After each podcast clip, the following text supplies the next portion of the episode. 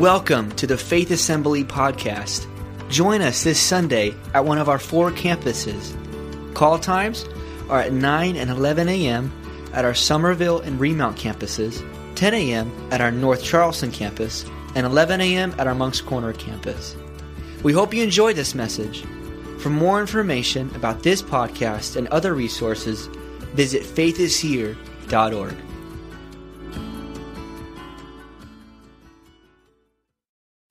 Happy Father's Day. If you are a dad, father, just stand to your feet real quick. Stand up all over the place.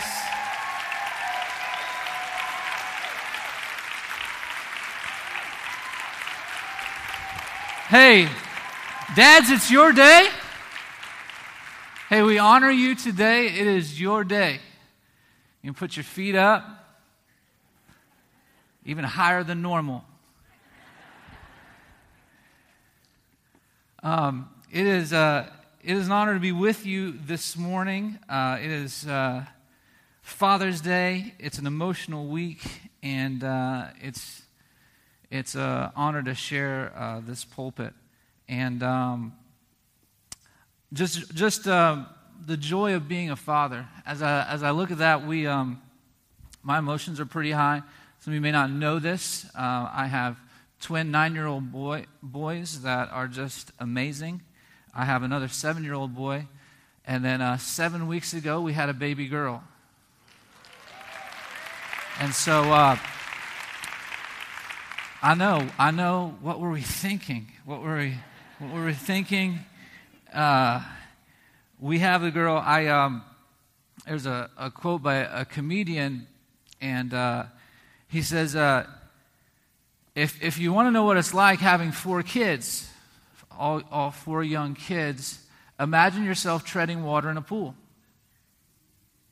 for a long time. And then somebody hands you a baby. We are, uh, she is a joy. It is amazing right now. Uh, it has been an amazing season in our lives, some transitions.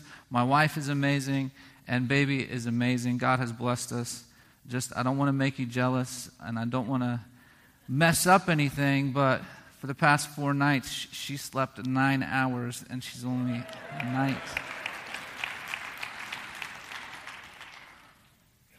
It's the gift of the Lord. Happy Father's Day. If you have your Bibles, take them out and turn to Romans chapter 9. Romans chapter 9.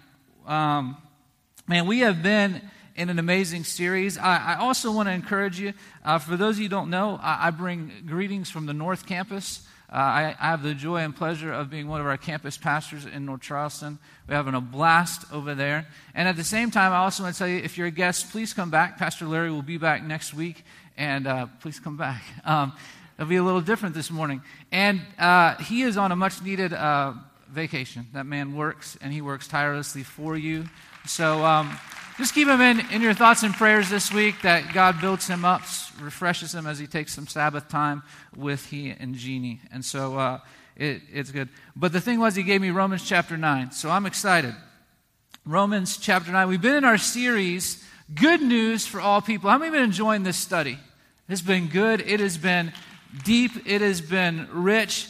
And uh, we come to this point in chapter 9, and we look at the framework that Paul has laid out all the way from way back to the depravity of man. We looked at grace not by works and the beautiful exchange. We looked at the law that points us to Christ, that, that everyone struggles with this old man and dying to this old man, but also the challenge for us to live in the Spirit.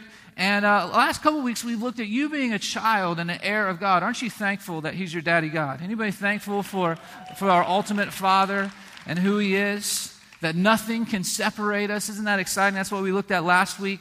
And so, as we approach this section, this section, Life Inverted, the next three chapters will be what most scholars believe is a theological pause in Paul's writing, where he comes to the question of what about Israel? He comes to this question of why are there so many unbelieving Jews?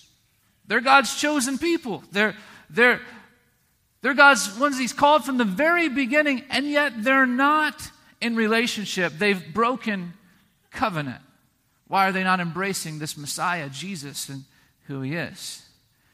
And this will build this theological debate, which you will find over the next three chapters the fairness of God and the sovereignty of God, and, and looking at that. Um, as, I, as I look at the word fairness, uh, if you have kids, this is a topic of debate. Anybody have kids? Anybody ever hear the phrase, that's not fair? I think, I think that's our most common phrase in our house with three boys near the same age. That's, that's not fair. It's some kind of, I don't know if it's ingrained in them from the womb, the looking of fairness, and that's not fair. The next question I get probably the most is, that's not fair and why? Anybody have some wires in their house? There's why. Why? Why? Why? Because I said so. I'm finding now that I'm getting, like you're saying, those dad phrases.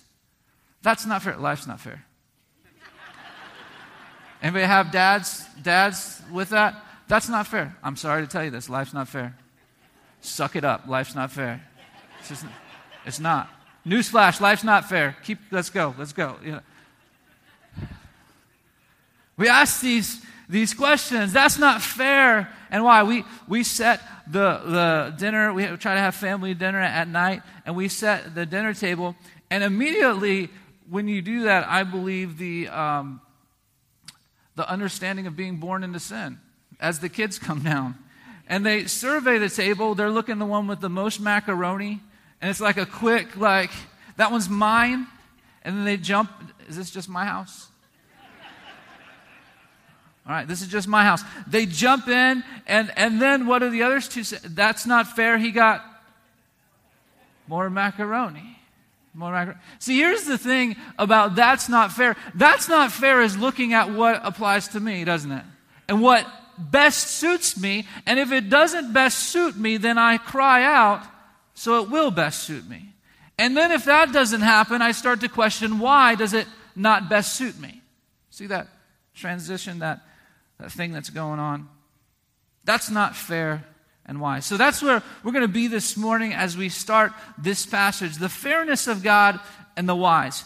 If you have your Bibles again, Romans chapter 9, stand with me for the reading of God's word this morning.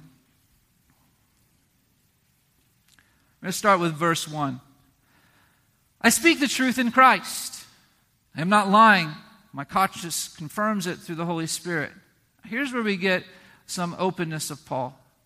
I have great sorrow and unseeking anguish in my heart. For I wish that I myself were cursed or cut off from for Christ's sakes for my people, those of my own race, the people of Israel. There's adoption and their sonship, their divine glory, their covenants. The, the, so he's talking all the blessings of his people, their receiving of the law, the temple worship, the promises. Theirs are the patriarchs and from them traced human ancestry of the Messiah. And it makes the transition, who is God over all, forever praised. Amen.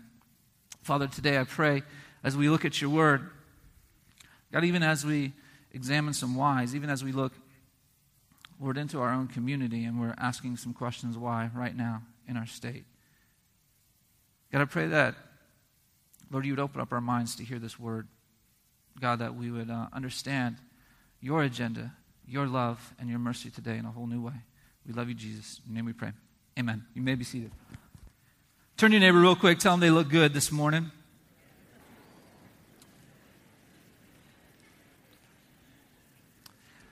Paul is coming. Paul is coming to the point where he is he's kind of focused on the home. And he's coming back to this, this Jewish culture. And his heart his heart is breaking. Anybody ever, when you think maybe about your hometown, maybe even your, your family, maybe, maybe you think about high school sometimes. Some of you can't remember that, but go back there with me. You think about high school sometimes, you think about how you grew up, you think about maybe your testimony and the things you came from, and all of a sudden you kind of get this feeling that your heart breaks. Your heart breaks because they're not in right relationship with covenant God as you are. And you you start to have these conversations and close family members and maybe even really harsh heartbreak with a prodigal son or daughter. And, you and your heart is moved. And, and as you look at this home area where Paul is talking about, he's looking as his people, what he's trained in, the culture he grew up in, his heart is broken. His heart is broken. This is an unusual Sunday because it's, it's Father's Day. But as Pastor Chris talked about, it's, it's also a day of somewhat healing for our city. Many of us, we've been impacted, some of you, by direct ties of the victims the, of the horrendous crime that went on. And perhaps there's maybe not even a relationship that we had physically with them, but we feel kind of the spiritual connection to other Christians, especially in our city, those who lost. I thought long and hard about today and kind of tossed and turned ever since Wednesday and the things going on. And many people have asked this question, this basic question that Paul is somewhat proposing this morning why? Why? All kinds of answers have been given, some not so strong, others strong, everything from racism to gun violence to mental illness to poor upbringing. And some, myself included, try to draw attention, I, I think, to the deep spiritual need and the depravity of man that's going on. And that there's real evil in the world, and there's a real devil who works to destroy God and his people, and he's out there. And, but still, on some point, it, it doesn't answer the question why. What about fairness, God? Is God fair? Is it fair for God to allow a 21 year old to sit through a service at a church and then proceed to murder people? Is it, is it fair? And as I, as I looked at, tried to look at this from a perspective of a pastor, this happened in a place that we hold sacred. And, and God let down his protection and he called nine people home. And was that fair? And I, I want to challenge you as, as you look into God's sovereignty, as you look into who He is, that there are many characteristics about God which are difficult to reconcile, I believe, in our human mentality and our, on our, our end. And maybe the most difficult question surrounds this idea of fairness.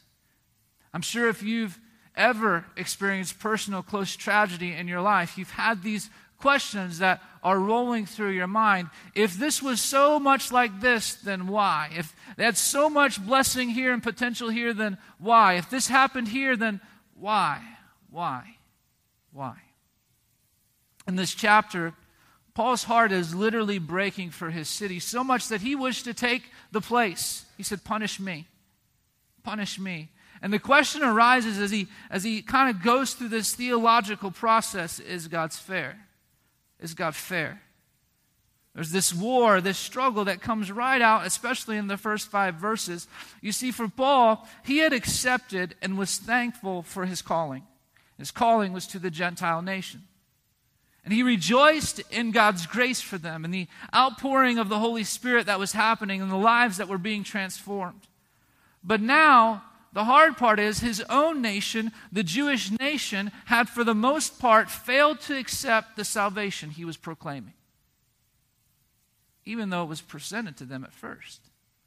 And there's this struggle. And I think to add to his heartbreak, to add to the fact that he himself was once opposed to the gospel. How many of you remember Paul's testimony when he was Saul, when he was persecuting Christians, when he was trying to stamp out Christianity and those of the way, and he was murdered and he, he was on his way to Damascus and he had an encounter with God and the scales fell off of his eyes and he was completely changed and transformed. And I think at some point Paul sees his nation in the same area that he once was. And now his heart breaks even more. He's desiring, man, I just wish the scales would fall off your eyes. You see, sometimes when our heart and our mission isn't right with God, how many of you have ever been there? Where your heart and your mission, how many have a testimony and a story? Anybody? Where your heart, where your heart isn't right with God, watch this. God will use the very thing that we bucked and opposed to turn it around and break our hearts so we see the people that were once like us. You see, the reformed drug addict has compassion for the addict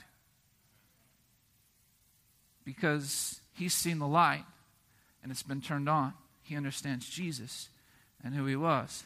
The set free alcoholic is broken at the side of those who struggle with the addiction of alcohol because, because the light's been turned on and he's been set free and he understands the bondage that was once there.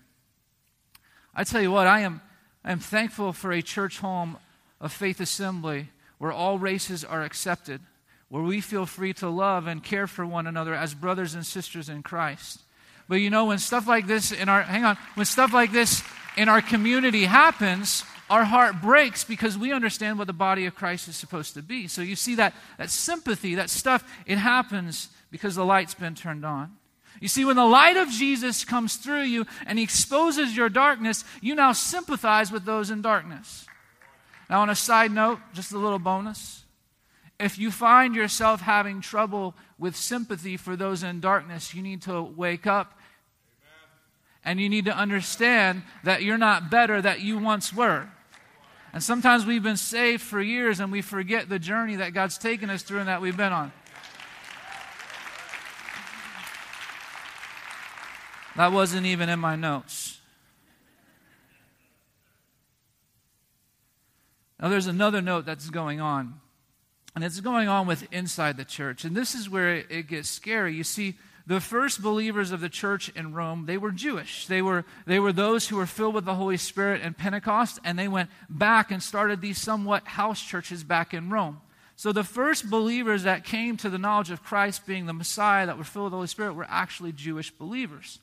But by the time that Paul is writing this letter, they were becoming outnumbered by a different race, the Gentiles.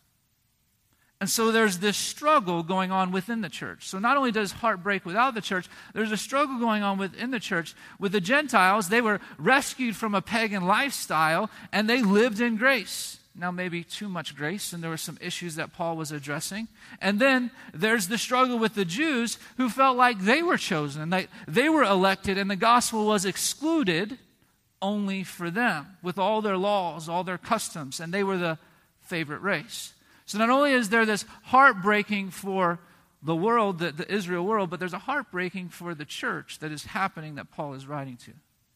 And so the major question, again, or the call to the question was that, that the gospel that Paul preached was to no advance with this race. And starting for the next six verses in, in the next three chapters, Paul will wrestle with this problem God's choice of sovereignty. Is it fair for God to choose Israelites? Is it, is it, is it unfair? Why? Why? What's going on here? Is it fair for him to use a rebellious nation who now resists the gospel of grace? Is that, is that fair? Now, let me just tell you somehow I was blessed with this chapter. This chapter is one of the most difficult, controversial chapters in the New Testament. There's been differences on how to understand Romans chapter 9 that have parted friendships, split churches, divided Christians into different denominational groups. This is a, this is a weighty chapter. But as we look at, at this, I want you to have an open mind of God's plan and who He is. So just turn to your neighbor and say, Be open minded.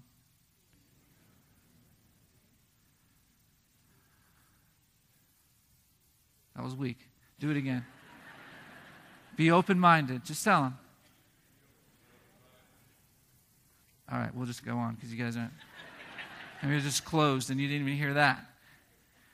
As we look at the next, the 6 through 13, you'll see him start this debate. And he points out some extremes that God chooses and that God has always used individuals and nations in special ways to fulfill his strategy. He'll say, just like in the Old Testament, that God chose Isaac over Ishmael and Jacob over Esau.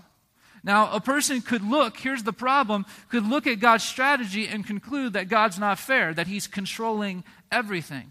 And the choice of Abraham out of all nations, the choice of Isaac, the choice of Jacob, all of these choices of Israel over all the other ancient nations. How can God do this? How is he playing? Is he playing favorites? Is, it, is he fair in working out his plans? So today we're, we're going to dive into this, and, and I kind of want to just sum, summarize this chapter three ways that you can trust God to be fair that he's working out his plan. This is going to be good. Three ways, and if you have your bulletins, you can take those out with us. Three ways that you can trust that God is fair, that He's working out His plans. Number one, is God's mercy. God's mercy. Look at Romans chapter 9, and we'll start with verse 14. What shall we say then? Is God unjust? Not at all. For he says to Moses, I will have mercy on whom I have mercy, and I will have compassion on whom I will have compassion. now, it does not, therefore, depend on a human desire or effort, but on mercy.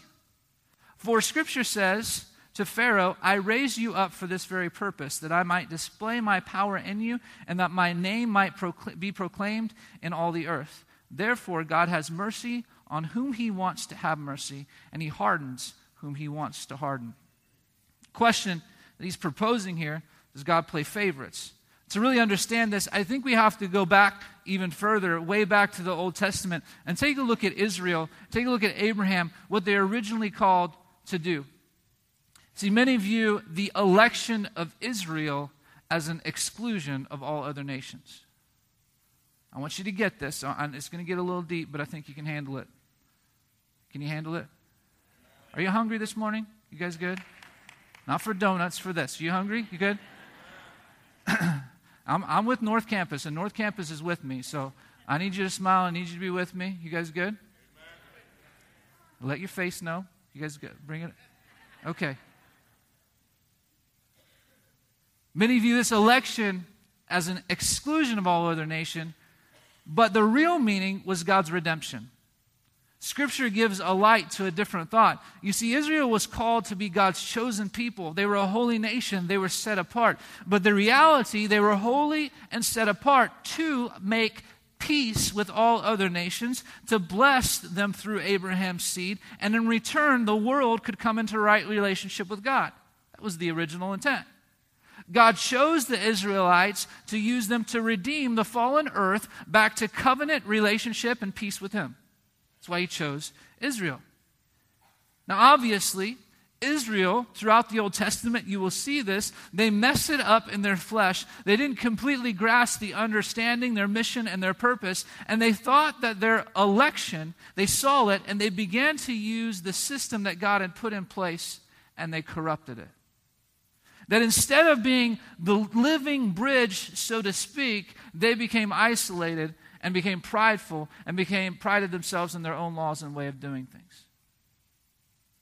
See, Jesus, even when he begins his earthly ministry with the Sermon on the Mount, one of his first statements is, Blessed are the peacemakers. He brings them back to the original purpose, back to the original tent. He recognized that somewhere along the lines, we've gotten off track from the original tent and what we were supposed to do and why we were set apart. And for the next three years of Christ's life, all his teachings are pointing to God's chosen people being the living bridge to redemption. Now, Paul, with a broken heart for his prejudiced people, he rejects the conclusion. He rejects that the idea that God is unfair by quoting from the Old Testament from Exodus.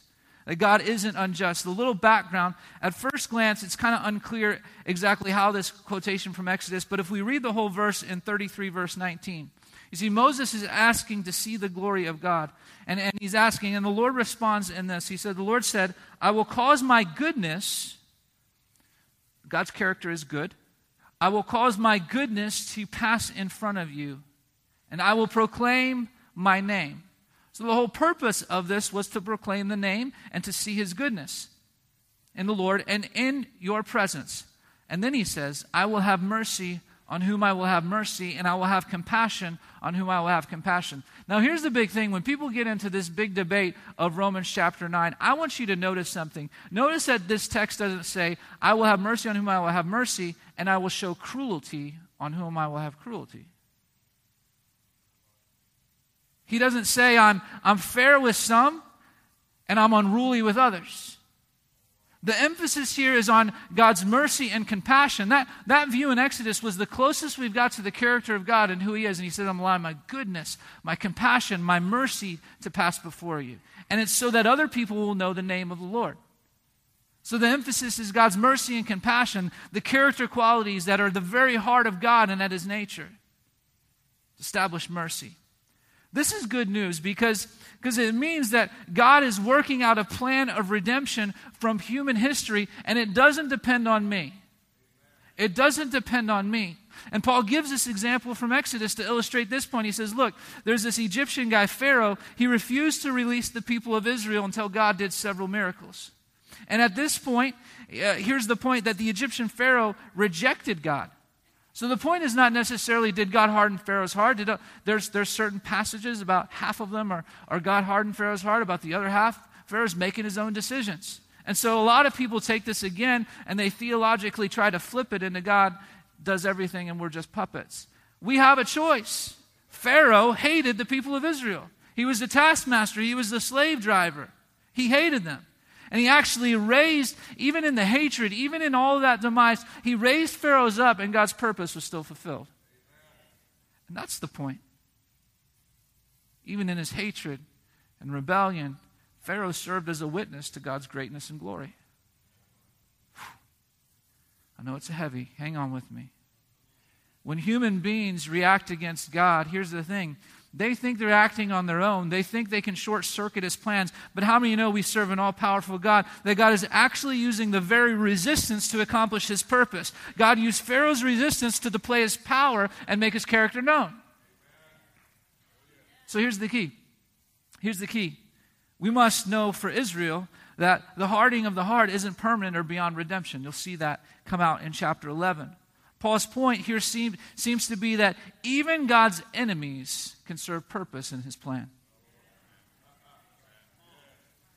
I watched Friday afternoon the victims of the families and the videos of how they forgave. I watched them extend invitations. I watched them plea, and they plead for this murderer to accept the mercy and grace of God. The response to these actions, it shook me. It was incredible. And here's the thing the world doesn't understand mercy, the world doesn't understand grace and the gift of God. The world doesn't understand how these family, within days of losing their loved ones, could forgive a killer and plead with them to accept God's mercy. They don't understand. Why? Because he doesn't deserve mercy, does he? He doesn't. It's not fair that he's able to live while many die, right? It's not, it's not fair.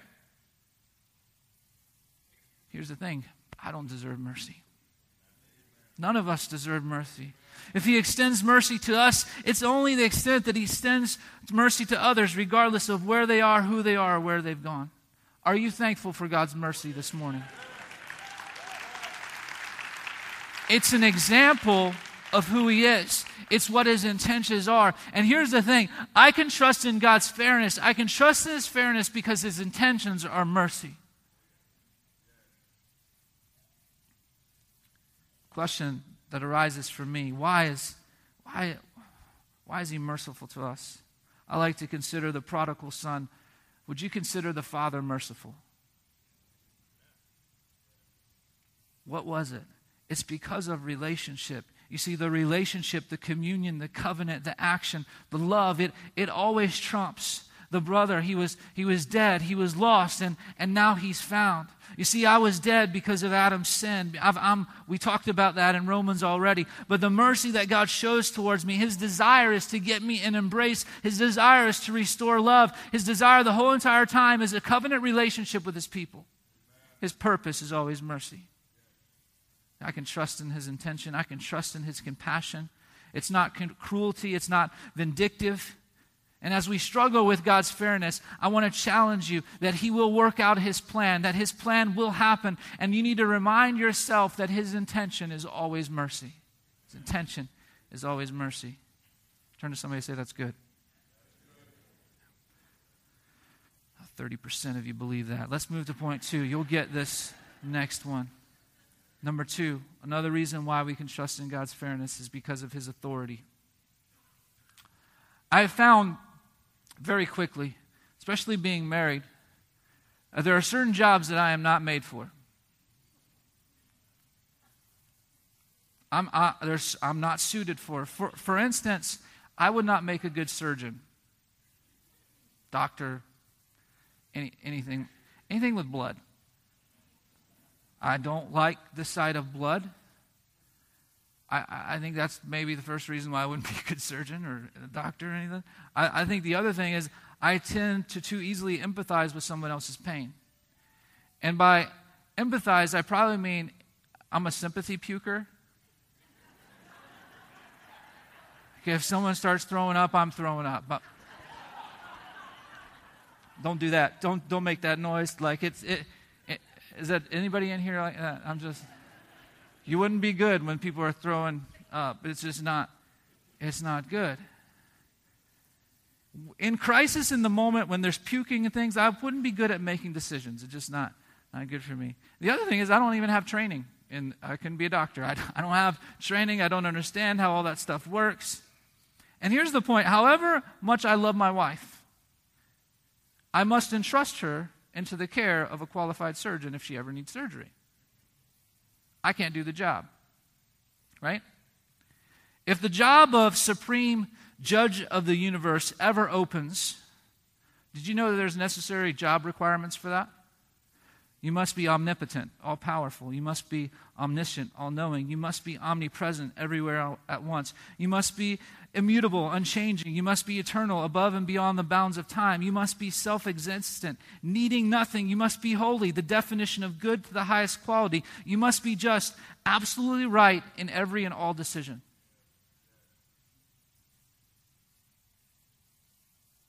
Paul is starting to get to the point of the, even the very idea of questioning God. So he's drilling down here the idea that you would question God. He's asking why. Why would you even have the presumption of fairness and unfairness? Why do you think you have right to question God? Look at verse 19 in Romans chapter 9. One of you will say to me, then, why does God still blame us for who was able to resist his will? But who are you? A human being talking back to God. I like that. Who are you? A human being talking back to God. Sometimes I want to tell that to my boys. Who are you? Talking back to your dad. It doesn't seem to have the same effect in their lives. Who are you talking back to God? So, what, what is formed, say to the one who formed it. Why did you make me like this? Does the potter have right to make out of the same lump of clay some pottery for special purposes and some for common use? You see, when it Comes down to it, the word authority, I think most of us in here, if we're really honest, we have trouble with authority. Why? Because we're not fair and we ask why. We have trouble with authority because a lot of times in authority, it doesn't always put my best interest in place. So I have trouble with authority. I buck the system. I, I, I plead my case. I have trouble with authority. See, we live in a day when authority figures in general get little respect at all. Oftentimes, they may not deserve it. But it, it's hard for the world to grasp the idea that there could be somewhere in the universe that has absolute authority, absolute power. So, what do we do? We question it. And to illustrate this, this kind of inappropriate of talking back to God, he quotes from the Old Testament in the book of Jeremiah, verse 18.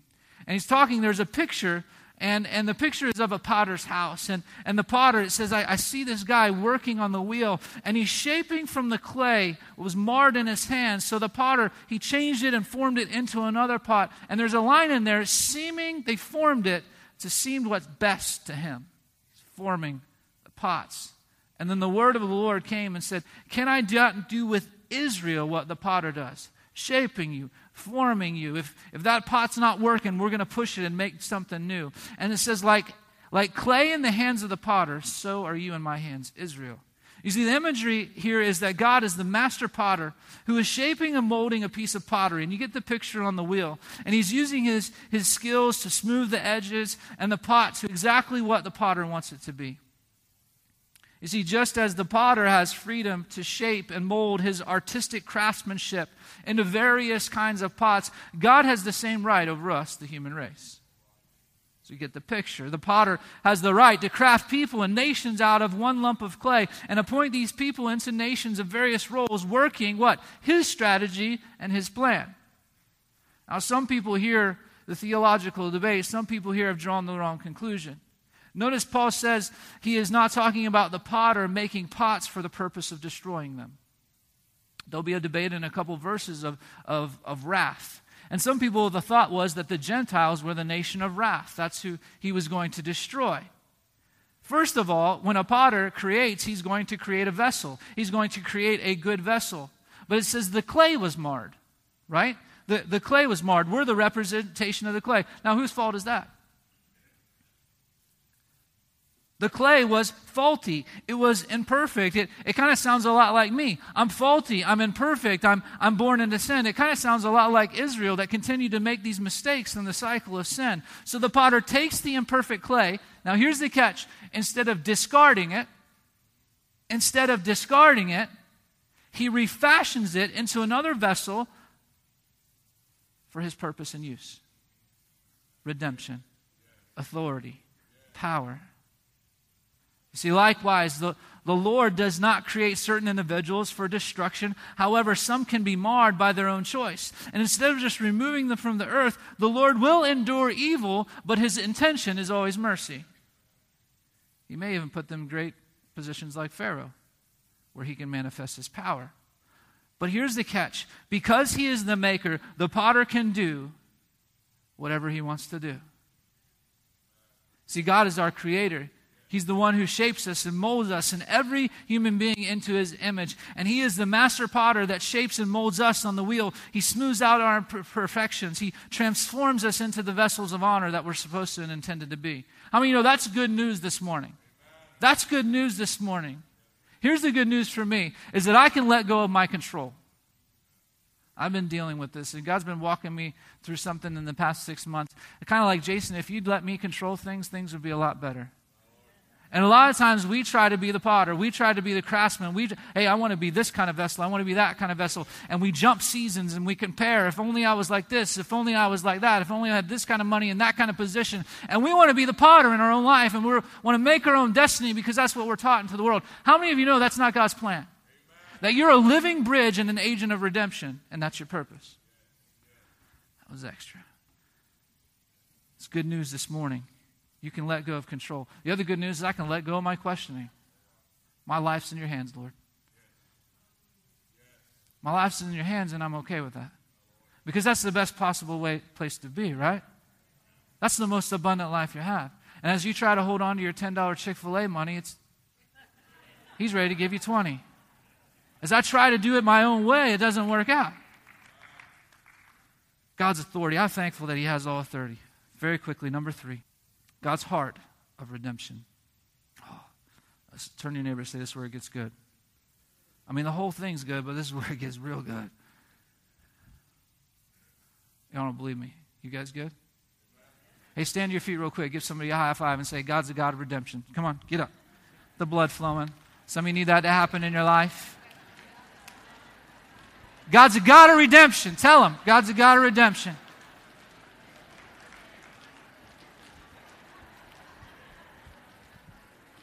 All right. I was losing some of you. How to get you moving.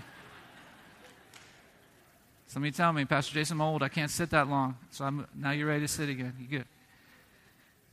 God's heart of redemption. Look at verse 24. Even us, whom he also called, not only from Jews, but also Gentiles. Oh, I love this. And he says in Hosea, I will call them my people who are not my people. I will call her my loved one who is not my loved one. I'm thankful for that. And in the very place where it was said to them, You are not my people, they will be called children of the living God.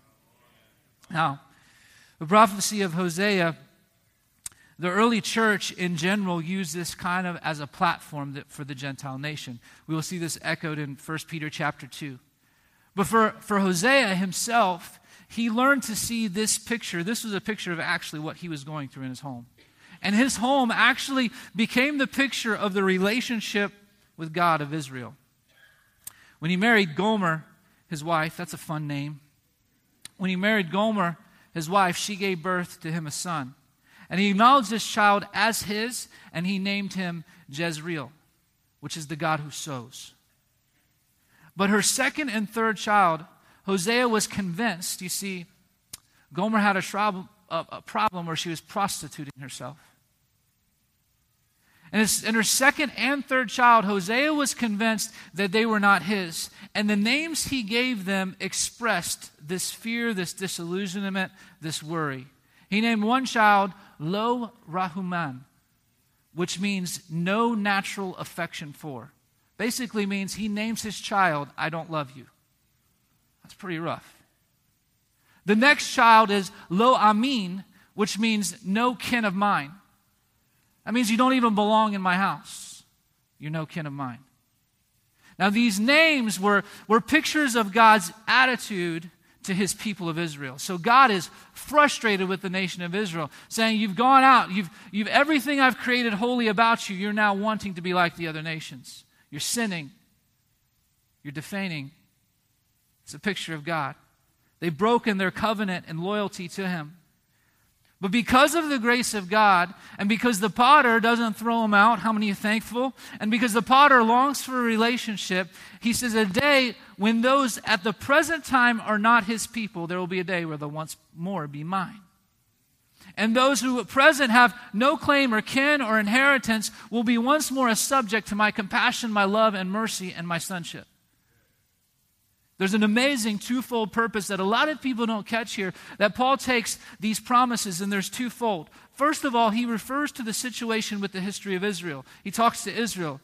He took out the principle of God's heart and his mission of redemption.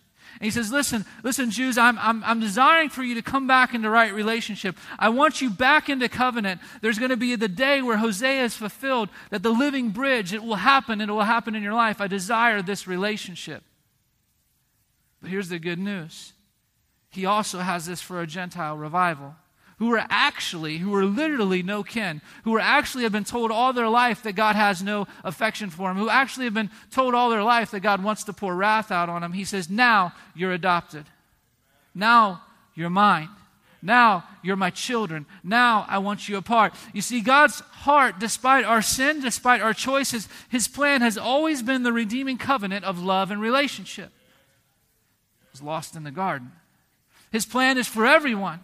And you may look at your situation, you may think, you know what, God's not fair right now. But I want to echo, the echo from chapter 8 is that we serve a God who is working all things together for the good. He's the master potter, He's molding and shaping, and His desire is to redeem love and relationship back to His people.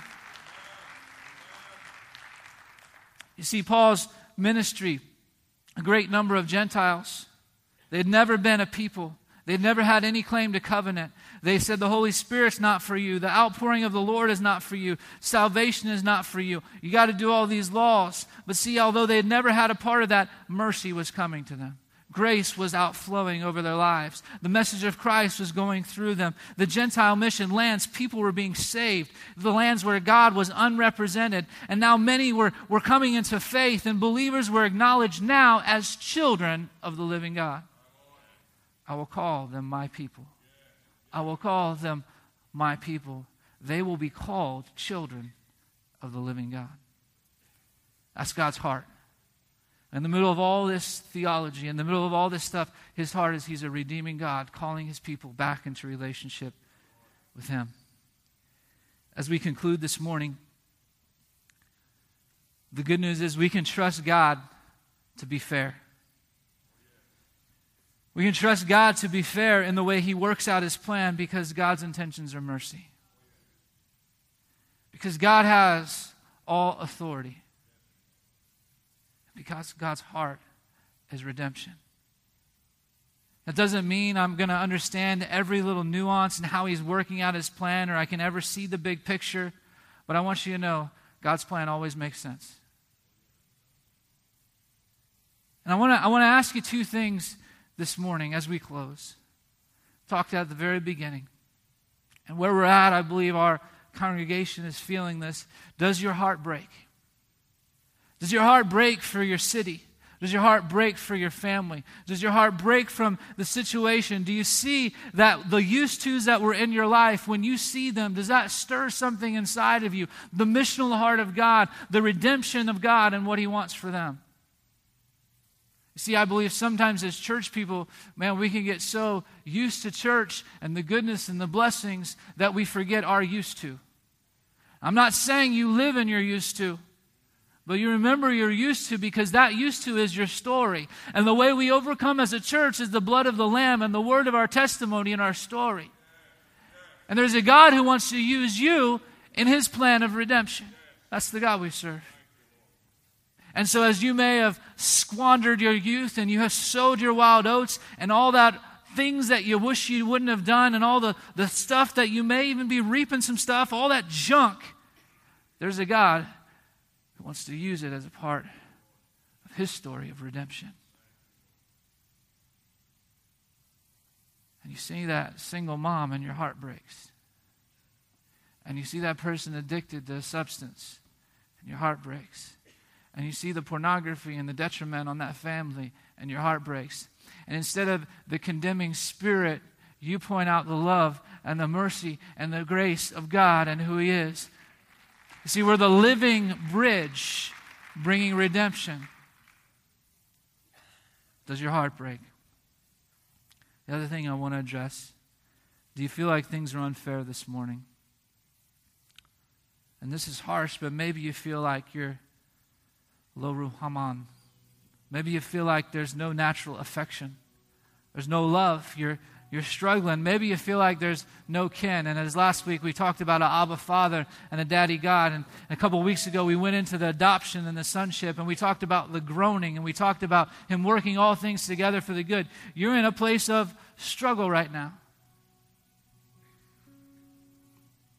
When stuff happens, you find yourself comparing people looking at somebody else's season and wanting to be there. You find yourself looking at through social media and scrolling.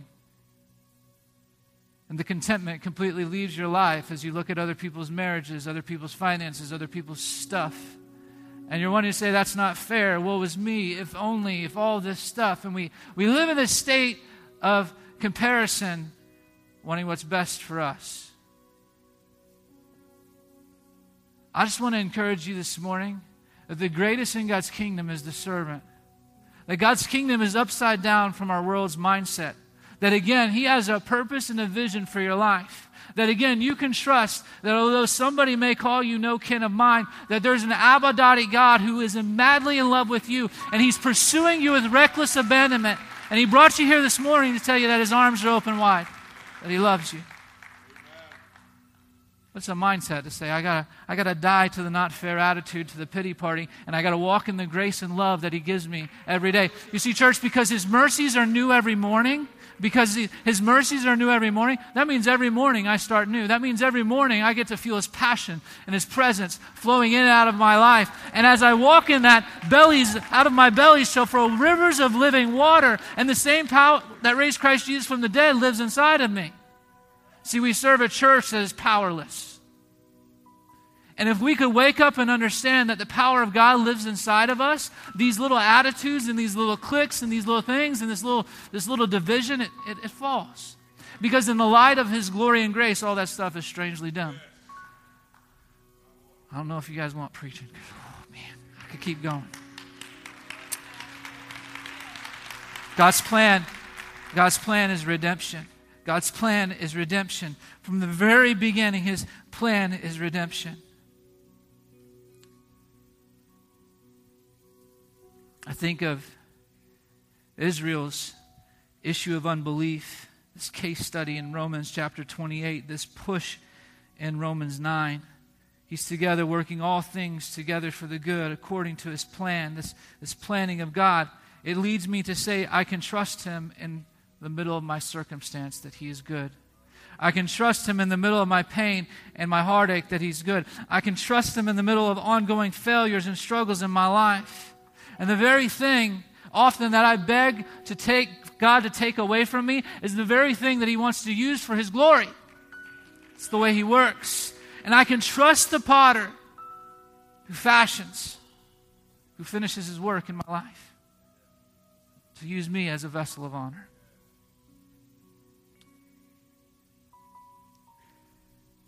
Can I just take three more minutes?